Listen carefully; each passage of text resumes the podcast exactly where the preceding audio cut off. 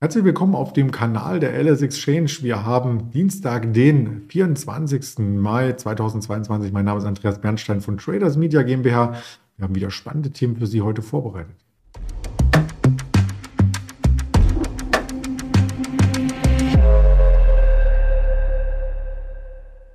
So ein bisschen kann man schon in die Themen reinschauen, weil ich auf der Präsentation und als Hintergrundbild das Ganze verwendet habe. So schaut das Ganze aus. Und dann ist das zweite Geheimnis nach den Themen natürlich, mit wem wir sprechen. Und wer hier länger schon den Kanal äh, zuschaut und ihn vielleicht abonniert hat, der wird wissen, am Dienstag ist der Tag von und mit Daniel Saurens, den ich recht herzlich begrüße. Hallo Daniel. Genau, Turnaround Tuesday mit Daniel. Herzlich willkommen. Ja, freut mich, dass wir gemeinsam auf die Märkte schauen. Natürlich noch der Risikohinweis. All das, was wir sagen, ist reine Information, keine Anlageberatung, keine Handelsempfehlung. Ja, eine Handelsempfehlung gibt es für den DAX auch gar nicht so richtig heute, denn die Volatilität ist wirklich, wirklich niedrig.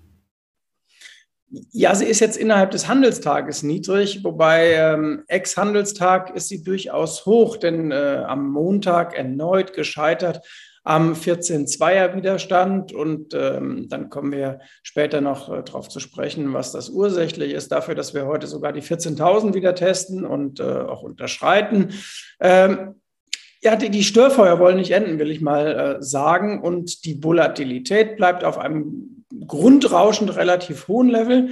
Und äh, ja, so haben wir den DAX am Turnaround Tuesday wieder auf dem Weg, eher nach unten als nach oben. Das kennen wir ja schon. Und die Futures aus den USA signalisieren ganz genau das Gleiche. Gestern dachte man ja mit dem Schwung des IFO Geschäftsklimaindex, der den zweiten Monat in Folge sogar im Plus war, ist das Thema Rezession vom Tisch und wir können nur noch steigen, aber weit gefehlt.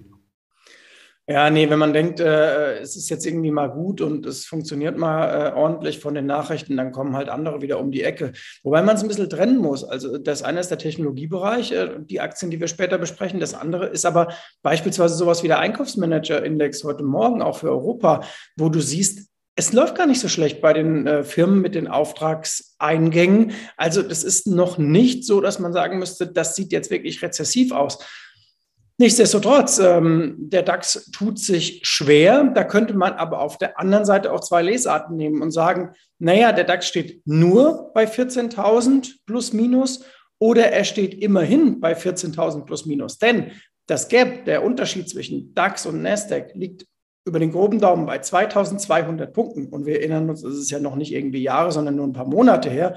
Da lag die Nasdaq noch deutlich oberhalb des DAX. Also da könnte man in einem schwachen Markt sogar fast von relativer Stärke reden, von der guten alten Old Economy zu den Tech-Werten. Mhm. Ja, und den Unterschied gibt es dann auch sicherlich beim Sentiment, denn während die 9000 befragten Manager und Managerinnen im IFO-Index, die da gebündelt sind, positiv sind, ist die Angst in den USA immer noch groß. Das sieht man beim Fear and Creed Index.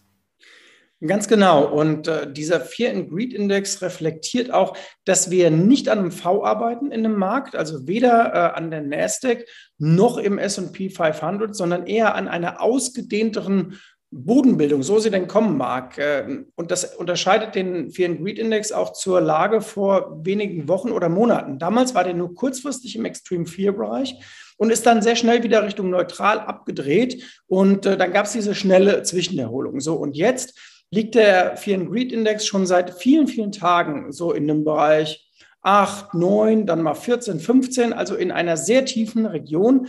Und das ist auf den ersten Blick natürlich ernüchternd und auch ein bisschen ermüdend für die Marktteilnehmer. Auf der anderen Seite ist das aber auch möglicherweise gar nicht so schlecht, weil das zeigt sich, es ist viel Pessimismus da und der weicht auch nicht direkt. Und ähm, das braucht dieser Markt auch, so ein, ein gewisses Maß an Aufgabestimmung.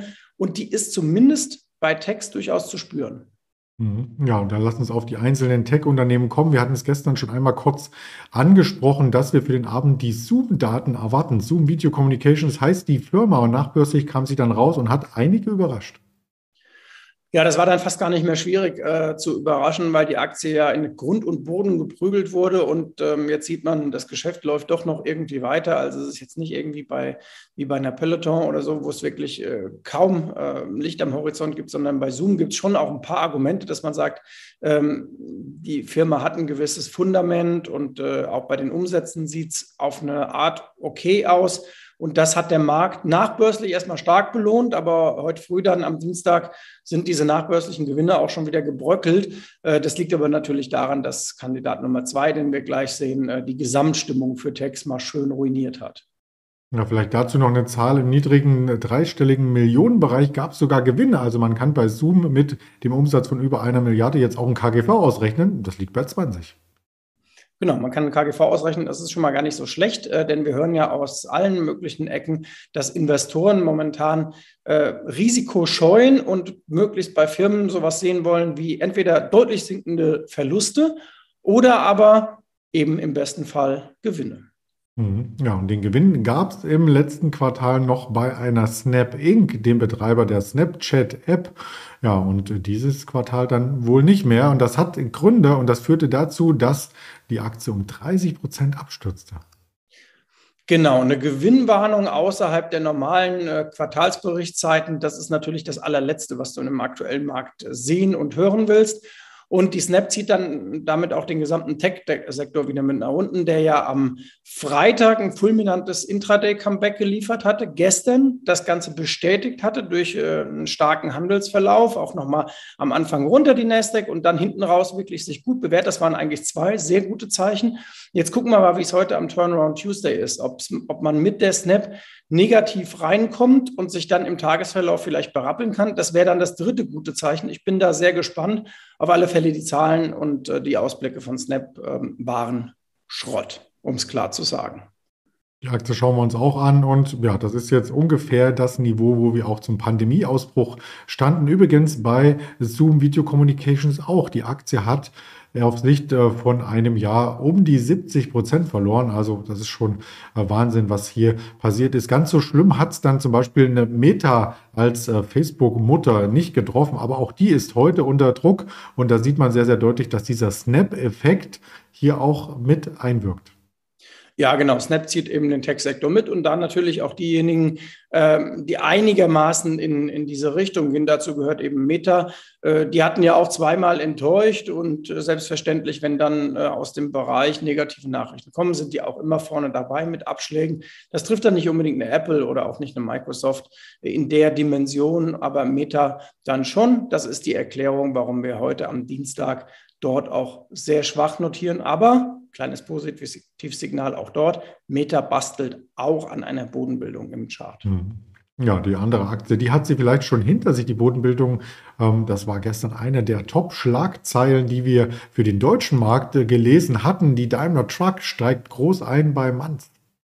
Richtig. Es geht wie könnte es fast anders sein, äh, um Batteriegeschäft und um die Fertigung von Batterien für Laster, wir wissen ja, der Lkw-Bereich bei Daimler Trucks läuft wie Bolle. Also die sind auf lange, lange Zeit ausgebucht, ähm, wobei ich schon mal bei uns im Format, glaube ich, auch gesagt habe, muss man ein bisschen mit Vorsicht genießen. Viele Kunden bestellen doppelt, dreifach, vierfach bei vielen Lkw-Anbietern und wer dann zuerst liefert, der wird abgenommen, die anderen Orders storniert man wieder. Das ist im Lkw-Bereich durchaus auch mal möglich, aber nichtsdestotrotz. Daimler steigt ein bei Manns in Reutlingen und äh, das hat die Aktie merklich gezogen. Und äh, damit war die Manns gestern die Nummer zwei der Top High Flyer. Deutsche Euroshop hat da ja noch einen draufgesetzt. Äh, das hatten wir ja schon oder ihr.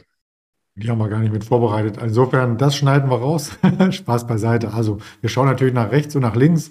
Äh, die Manns-Aktie haben wir hier mit im Bild und auch den Blick auf die nächsten Quartalszahlen gerichtet von gestern gab es nun schon auf der Ton- und Bildspur die Auswertung für Zoom. Und wir haben heute noch vorbörslich eine Best Buy, eine Dole zum Beispiel, die könnten interessant werden. Und der Daniel sagte auch schon, dass es heute die Market PMI-Daten der Einkaufsmanager gab für Deutschland, für die Eurozone, für Großbritannien. Die kommen auch nachmittags nochmal für den US-Markt raus. Und am Abend zwei interessante Reden. Fed-Chef Jerome Powell und Christine Lagarde, die EZB-Chefin. Die hat ja gestern schon einmal über die Homepage ein bisschen was verlauten lassen. Bald geht's los mit den Zinsanhebungen.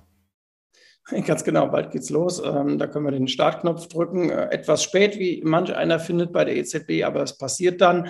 Aber nochmal, ich glaube, das Wichtigere ist all das, was aus den USA kommt, was äh, nicht nur Herr Paul sagt, sondern auch immer wieder Herr Bullard.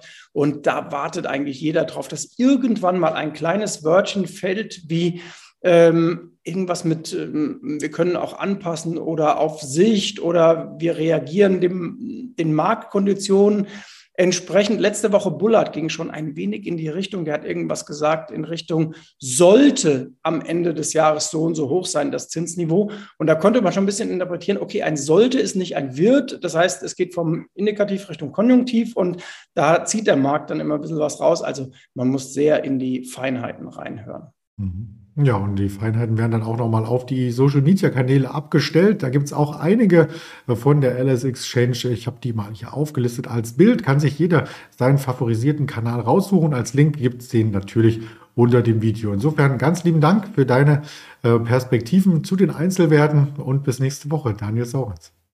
Bis nächste Woche. Freue mich. Bis dahin. Danke. Ciao.